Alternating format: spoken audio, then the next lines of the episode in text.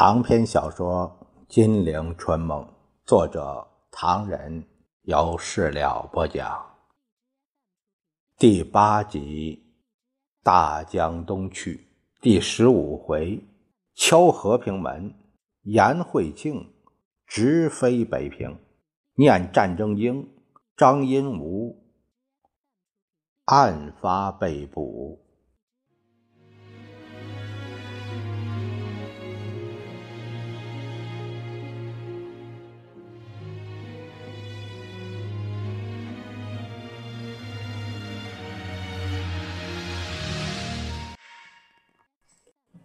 咱们书接上回，陈立夫对孙科说的气话，其实倒是他的心里话。在蒋介石、陈立夫的眼里，和谈就是个笑话。事实上，他们也真的在制造笑话，以加强和谈只是开玩笑的闹剧气氛。在这期间，南京曾出现过一名演员，其名曰吴玉厚教授。打出南京人民代表求和团的旗帜，飞往青岛、北平，向当时的北平市长叶剑英呼吁和平。叶剑英心头雪亮，问他有什么资格代表人民。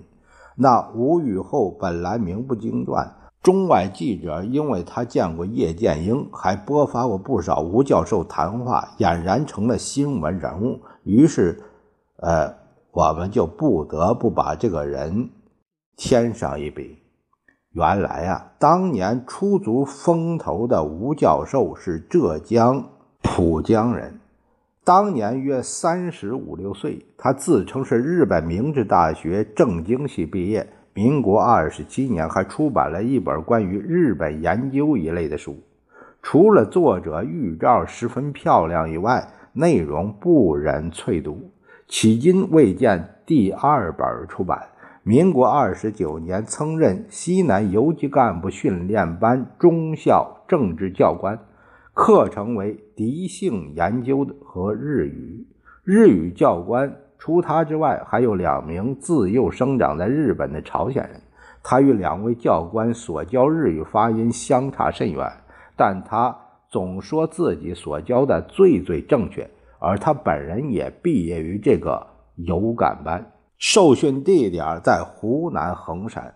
那时候，国共合作抗日，这个游干班的正副教育长由汤恩伯、叶剑英分任。中共为了帮助国民党抗日，曾派出许多优秀干部参加，教授游击战术。吴玉厚因此认识了叶剑英，到处吹嘘和叶有交易。啊。于是，在南京危在旦夕时，这个廖化竟被当作和谈的先锋。民国三十年，长沙曾经发生了一宗轰动一时的大老枪案。当时，薛岳任第九战区司令官兼湖南省主席。有一天，忽然有人拿了第六战区司令长官陈诚的介绍信求见，介绍来人是河南。做过县长，薛岳看得蹊跷，一面派人监视此人，一面电询陈诚。陈诚回电否认，于是此人被薛逮捕。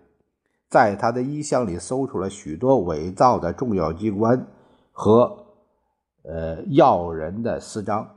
薛岳要把这个骗子弄死，幸亏这老千有个能干的太太，四处求情。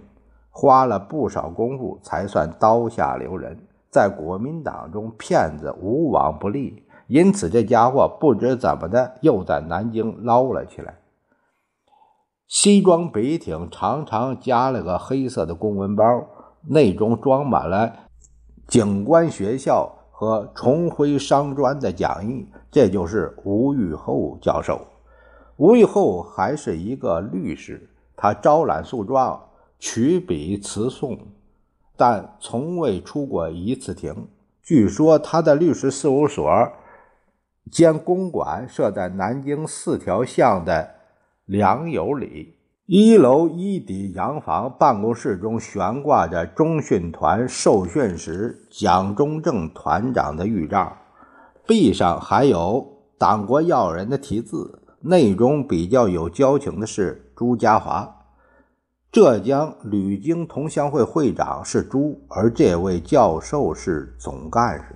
以后又据说他和南京中央警校的教育长李世珍关系密切，又做了中央警校的教官。这样一个，就这样一个人，居然当上了求和团的代表，这个和谈精神也就可想而知了。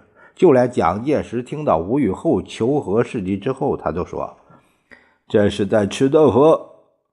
不过不久，蒋介石又一次听说吴玉厚的事迹后，也不能不侧目而视了。张群告诉蒋介石：“总统，选派和平代表应该慎重考虑。有个叫吴玉厚的人在南京搞了个和平代表团，到北平走了一趟，莫名其妙。现在又到香港出洋相，给香港政府押回广州来了。”我不知道，我不知道，闹什么笑话了？我听香港来的人说，他在二十二那天从广州飞到香港，对新闻记者说，他进行和谈完全出于自愿，但得到孙院长的支持，否则他无法干起来。他到香港做什么？说是找中共代表。他还发表谈话，说他的代表团。经费是自筹的，不过东南西北到处飞的机票却是政府给的。他说他一个月只有两块大洋的薪水，和港币只有十来块，但他住的六国饭店那房钱每天他有十几块。哦，的，是啊。吴玉厚说，他同各方面的接触完全是传达意见性质，搞和平嘛，就是讲价钱，要这方面减点那方面加点他说：“根据他的观察，双方条件越谈越近。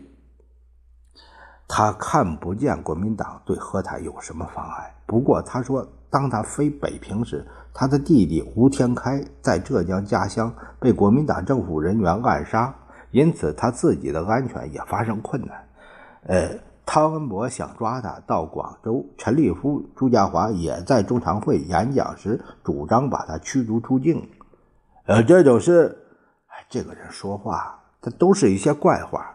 他说他要求孙院长逞凶为他弟弟报仇，又要叶剑英把战犯改为腐化反动分子。他到香港找中共了没有？笑话可有一箩筐啊！他说叶剑英告诉他，有空可以到香港走走，看看这方面的朋友，有什么意见可以由他们来传达。据说叶剑英还给他一个地址。可以到弥敦道二幺三号新中国通讯社去找一个叫李涛的人。但香港的新闻记者到那个地址一找，没通讯社，更没有李涛。倒是里面住客对他讨厌的不得了。哦，那还有不成话的呢。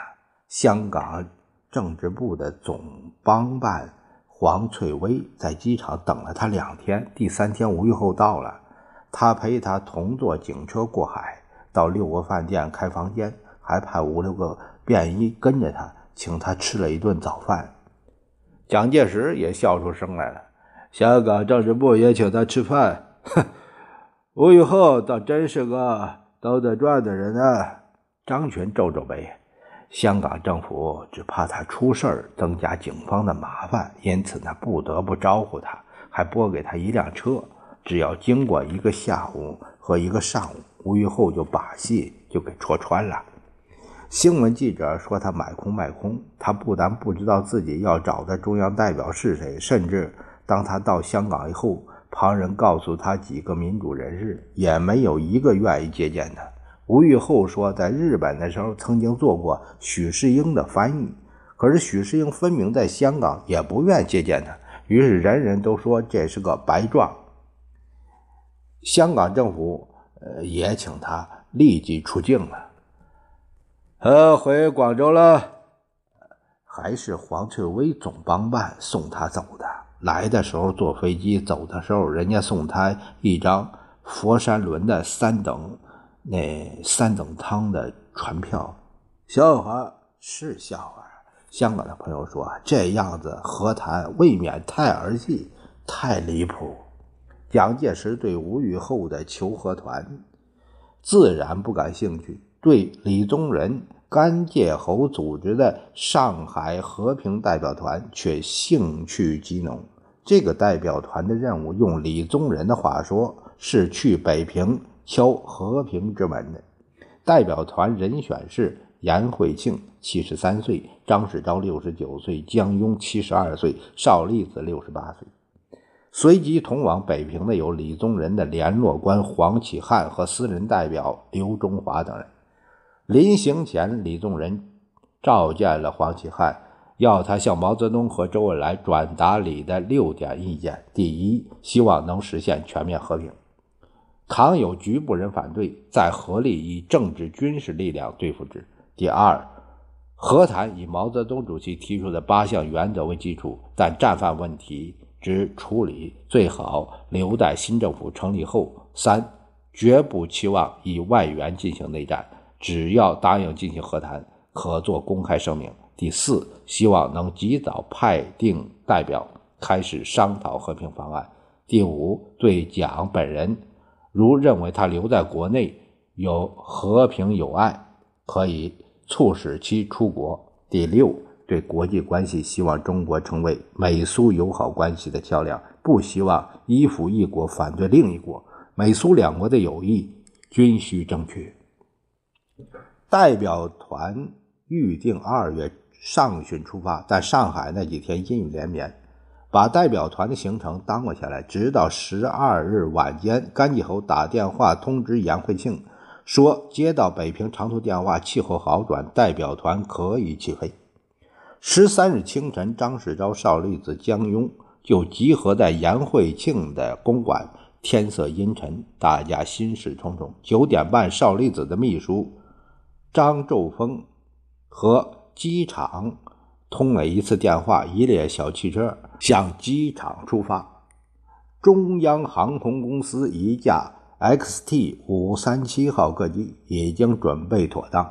候机室里挤满了各式各样的人物，除了代表的亲属和新闻记者以外，还有来自西口的监视者。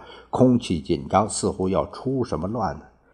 严惠庆等人一到，新闻记者就分作三组，分别包围了严少以及被记者们封为侯爵大人的尴尬侯。严先生曾出任苏联大使，记者们都问。对这次和谈有什么意见？杨惠庆不说话，只是岔开。我老了，身体不大好，这次还请了一位大夫同往。邵先生也出任过驻苏大使，这次和谈有什么看法？赵立子沉着的笑了笑：“我此刻没什么意见，将来一定有话说，那就是我的看法了。今天无可奉告。”甘介侯。极力做忙碌的状态，嬉皮笑脸，但记者们也没什么可以问的。大伙集中目标放在了张世钊的身上。只见这位老虎先生大发雷霆：“记者先生们，我们几个老头子奉命奔走，严先生带了一位大夫，我也带了一个人，沿途招呼。可是我们甘继侯先生不赏脸，我拼老命为大家奔走，却不讨好，有人趁机大搬家。大家说说看。”这成什么样子？我张某人宣布退出代表团，不干了。记者们弄清楚老虎先生发脾气的原因是甘介侯的错误，他不该漏掉沿路招呼老人的机位，同时又弄清楚大搬家者不是别人，正是李宗仁的私人代表刘仲华。此人随带太太一名，小姐四位，公子一名，外加大小行李十四件。刘仲华搬家倒没什么，他既然是和谈专机，理应先照顾代表。于是邵力子立刻打圆场，东劝西劝，甘介侯也向刘太太做苦相，希望让出一个位子。结果一切照旧。张世钊脾气发过也就算了。代表团中出现了电影明星兼导演金山，人们以为他是来拍新闻片的，一登机。他也鱼贯而入。有些人见状紧张，问他北上何为？少林子说：“他是我的随员，也就过关了。”十点半钟，潘公展赶来，与张世钊耳语：“这次辛苦了。”呃呃！溪口的意思，但求他们不动手，就上上大吉，一切全仗大力。难说难说啊！张世钊叹了一口气，看情形再说吧。能够办得了的事，我们会办；办不了，哎，没办法。潘公长闻言，强作笑容，与代表团的成员寒暄了一阵，算是送行。接着。贺耀祖、陶百川等也跟着到来，免不了扯上几句。独独不见市长吴国桢，他该来了呀。记者们呃聊天说，如果不来，代表总统派一个，不见得吧？有人说，我们这位市长对和平不感兴趣，他还要看乱呢。笑声中有人说，可是这次和平代表北上，对他们大有好处。如果共产党打过来，他的那上海市长还干得下去呀？潘公展闻言瞪了眼，于是寂然无声，旋即飞机破空而去。那边的蒋介石把希望寄托在颜惠庆等人的代表团的身上，日夕苦候消息，心头十五个吊桶，七上八下，烦躁之极。十六日那天，消息来到，说北平市长叶剑英往访颜惠庆，这是双方第一次接触。可是谈些什么，却没有透露。十七日，消息在深夜到达，说叶剑英再访杨惠庆，上海那个代表团正在推选代表深入华北某地，晤见中共主席毛泽东本人。如果这次会晤成功，那么，上海和平代表团所负的使命，确定正式谈判的时间与地点，将可完成。蒋介石紧张枯瘦的脸上开始有了笑容，因为消息中提到中共接待代表团的情形相当不错，这使西口和南京的乐观气氛陡然浓厚起来，而蒋介石也比较能够安睡。第二天精神较佳，这会儿阎锡山。自太原只身逃来，蒋介石对这个死硬反共的老心儿极力安慰，同时试探说：“ 啊，来了，正好。昨天还有人对我说，山西已经顶不住，外面有北平市解放的谣言。”阎锡山叹了一口气：“哎呀，不瞒你说呀。”这一仗实在是凶恶至极，要不是日本兵帮忙，我恐怕早就吃了氰化钾，骨头也烂了。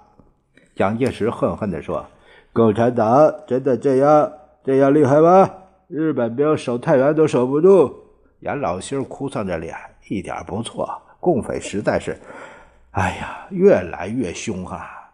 正说着，侍卫长来见，一股焦急的脸色。发现阎锡山在座，报告欲言又止。蒋介石不耐烦地说：“杨长官，没关系，有话就说。”侍卫长结结巴巴的报告：“总裁，呃，这奉化延年乡方桥镇有我们的自卫队。”蒋介石很不高兴：“这些小事也报告我？呃，总裁，这件事应该报告，因为那儿发现敌情。”敌情，蒋介石几乎叫起来：“方桥镇有敌情，为什么不早说？”阎锡山也着急：“怎么，共匪到奉化了？没听说呀？”侍卫长满脸、满头的都是汗，不是正规军，地方武装，有几个自卫队给俘虏，呃，枪支也损失了些。阎锡山透了一口气：“不要紧，不要紧，这一定是游击队。不过不能养虎遗患，赶快缴清。”阎锡山走后，蒋介石收到了来自北平的消息。消息说，二月十七日在中共欢迎晚会上，先由徐冰副市长发来诚意言和的讲话：第一，我们希望真正的和平；第二，军事解决无问题。第三，可以以北平市和平解放为例，叶剑英参谋长分别和四老个别畅谈，希望南京政府确据诚意。二月二十日午后，共方借北京饭店由董必武、聂荣臻、叶剑英、薄一波、罗荣桓等人出面举行招待民主人士的宴会，宾客包括各党派、学术、文化界四百余人。杨惠庆、江庸、张世钊、邵力子等人列为上宾，气氛甚为和谐，笑声不断，绝无剑拔弩张之状。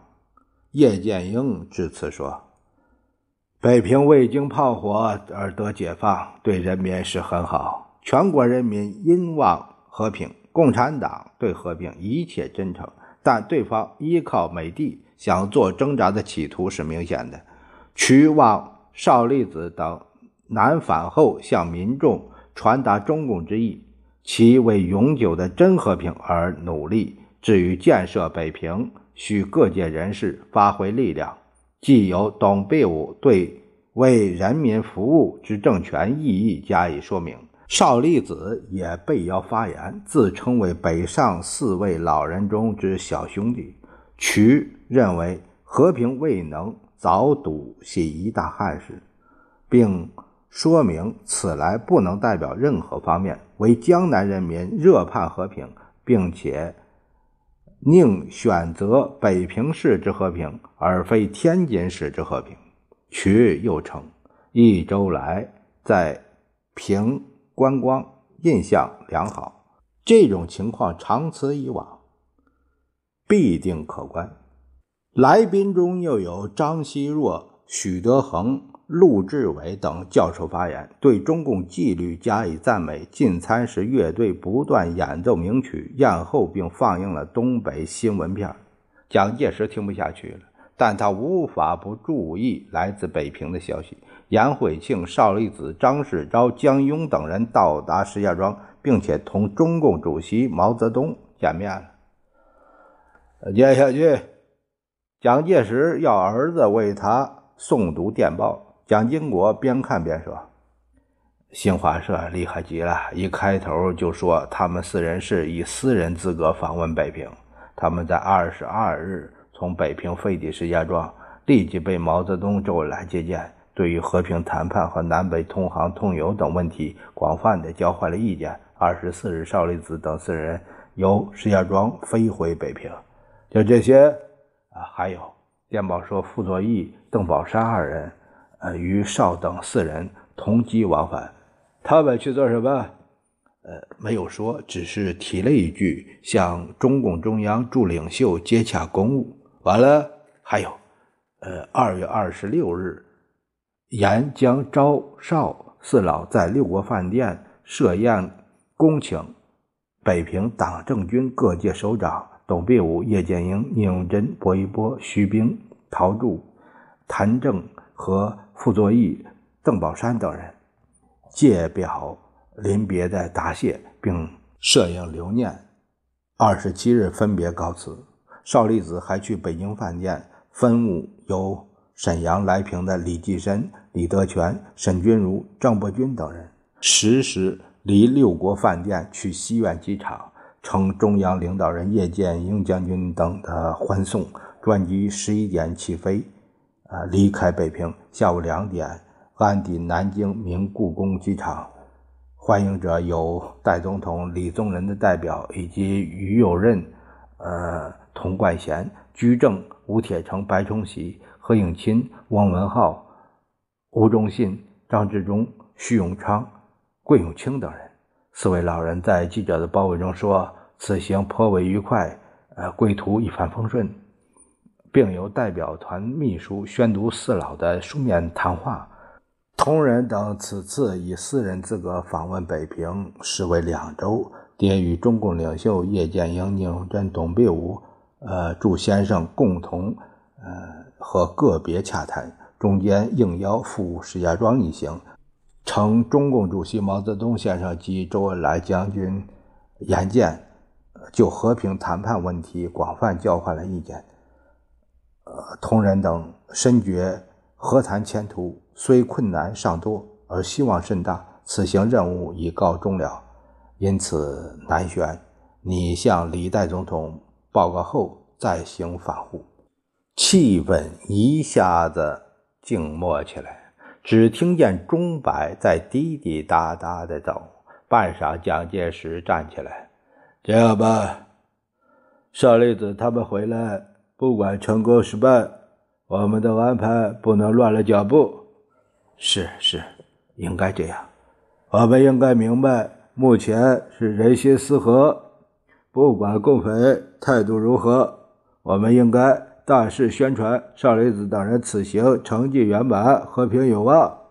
蒋经国一怔，要上海新闻报纸马上发表消息，说中共曾表示为证明他们对和平的诚意。在毛泽东不，就让新闻报称他做毛主席吧。在毛主席之八项条件中，关于承办战犯及整编军队两项，可以考虑最高限度之修正。你们别奇怪，这也是战争。我们应该利用空中楼阁的诺言来使我们壮壮，重新团结起来，讨价还价。另一方面，李夫他们也想找个机会去困住李宗仁、少林子这批人，要他们不能不对这两项条件去努力折冲。如果中共否认呢？哼，如果中共否认，那我们就可以振振有词说不是中共反悔。就是少林子对人的轻信。正说着，秘书持着电报仓皇的来了。领袖，我们潜伏在北平的特工组织已经被他们破获，张英武将军被捕。对于张英武被捕的消息，蒋介石有如挨了一棒，半晌说不出话来。早在事发之前，邓文仪和孙科忽的。凭空发表谈话，说中共在北平大举逮捕，一塌糊涂。当时人们还以为是国民党习惯性的放空气，但张案一破，才知道邓孙之所以这样说，乃是为了预放烟幕，企图延缓中共的清除工作，以掩护张等的活动。张案即破，蒋伤心地问：“杀了没有？详细报来。”秘书不安地念道：“这是匪方的广播。呃，原文报告如下：北平人民政府公安局在十五日破获了一件巨大的军事特务案，主犯为华北敌后策动委员会主任委员兼为华北人民自救委员会主任委员张逆殷武，在十五日下午九时被捕。同时被捕者有为。”华北敌后游击策动委员会的副主任委员同寿山为华北游击策动委员会第四总队司令员马锡元，第五总队司令张建侯，第六总队司令李国昌，第七总队司令赵毅然，第九总队司令张明甫以及副总司令赵振宇为华北敌后游击策动委员会支队长费卫良等人，并。收获长短枪两百二十九支，轻机枪三挺，卡宾枪两支，掷弹筒一个，手榴弹两箱，子弹四千六百五十发，电台一部。张荫武是著名的反动派，抗日战争初期任国民党河北军总指挥，勾结日寇，荼毒人民，进攻八路军，无恶不作。抗战胜利后，任国民党平汉北段护路军总司令、三民主义青年团河北支团长，继续进行反人民罪恶活动。去年又组织所谓华北敌后游击策动委员会以及华北民众自救会，用尽一切力量继续支持罪恶的反革命战争，并且强迫青年学生进行这种罪恶战争。北平解放后，仍以四存中学为掩护，暗藏大批武器，经常召集秘密会议，企图捣乱。秘书读罢，一头大汗。嗯，他又念道：“北平各界对破获张案人心大快，并问远在西口的蒋介石，宣布诚意和谈之后，继续有特务往来，是否表示诚意和谈？”报告。一会儿，秘书又仓促来报：许惠东也给带去了。蒋经国见他父亲脸上的肌肉不断的抽搐，却不开口，就说：“报告吧。”是，据共匪消息宣布，原文如下：去年七月五日，北平大屠杀的刽子手许逆惠东已在十五日被北平人民政府公安局逮捕。北平解放后。在七五血案中牺牲的家属和东北北平学生纷纷控诉许逆罪行，要求法办。东北大学、中正大学及东北在平的十五个学校单位联合成立了控诉委员会。简单点，事实好了，空话我不爱听。是是，秘书很着急。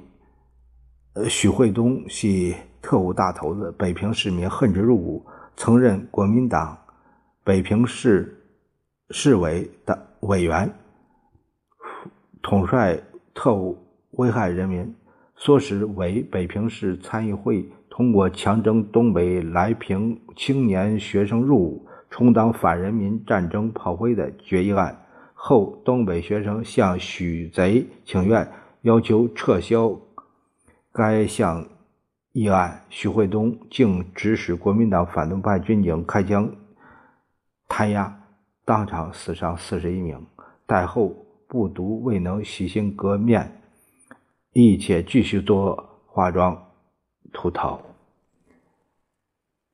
蒋经国问：“怎么没逃掉呢？”消息说，许惠东自北平解放之后，就畏罪潜逃，东躲西藏。行踪不定，最后被侦知许逆潜伏于内三区废烟住宅内。十五日晚八时，公安局派员检查该宅，许逆由后门企图逃跑被阻，藏内室。检查内室的时候，发现许的大衣呢帽，继续搜索，至一夹道，看见两个女人，并蹲在入厕的状态。呃，以阻止警员进入，喝令出弄受检，发觉一位许妻，一位化妆之许逆，现已拘押，听候依法审判。喂，出息，怎么早点不走？半个女的？蒋介石绕室徘徊，团团打战，恨恨地说：“马上通知汤恩伯，京沪防线一定要做得好，经费不必担心。总而言之。”要做到铜墙铁壁，京沪防线寸土必争，必要时逐无战斗。无论如何，不能以和平方式解决。你要他公开同新闻记者说。亚伯说的对，可是，可是什么？我要他这样做。是是，不过现在正在进行和谈。如果汤姆伯这样宣布，会不会给对方以口实？呃，呃，这是不是和谈的诚意呢？的确大有不利啊！再说现在的确是人心思和，因李宗仁的奔走，人心更加思和。如果汤恩伯这样宣布，士气民心会不会指责我们不对呀？蒋介石默然。再说南京刚才来的长途电话报告，青岛有一个军叛变投共，这也说明，所以我觉得汤恩伯目前还不必呃有所宣布。还有李宗仁今天回。广州在刘穗国大代表会上欢迎会上，他说：“假如共军渡渡江南进，那就使政府和谈结束内战的努力告终。”共方就立刻指出来，李宗仁赤裸裸地暴露他他所唱的所谓和平，只是企图阻止解放军渡江，以便保存江南的残余力量。很好，很好，怎么样？他自己以为有办法，人家照样不买账。蒋经国接着说：“呃，中共还说，李宗仁在广州演讲，要求任何党派都应该修正政策，然后又在长沙要求共产党右一点，说倘若中共不顾全国人民求和的意愿，蓄意破坏和运，那政府为保障人民安全，不得不在长江以南备战一带。”李宗仁发布这这个准备战争，这是诿过于中共的空气。当然只能唤起人民继续注视他的和平标签背后的真货色。因此，目前我们在西口最好不说话，暂时不表态度，免得一人口舌。蒋介石对儿子的话十分听得进去，频频的点头，心里想：看不出这几年经过还真是大有长进呐！这正是儿子有长进，老子心高兴。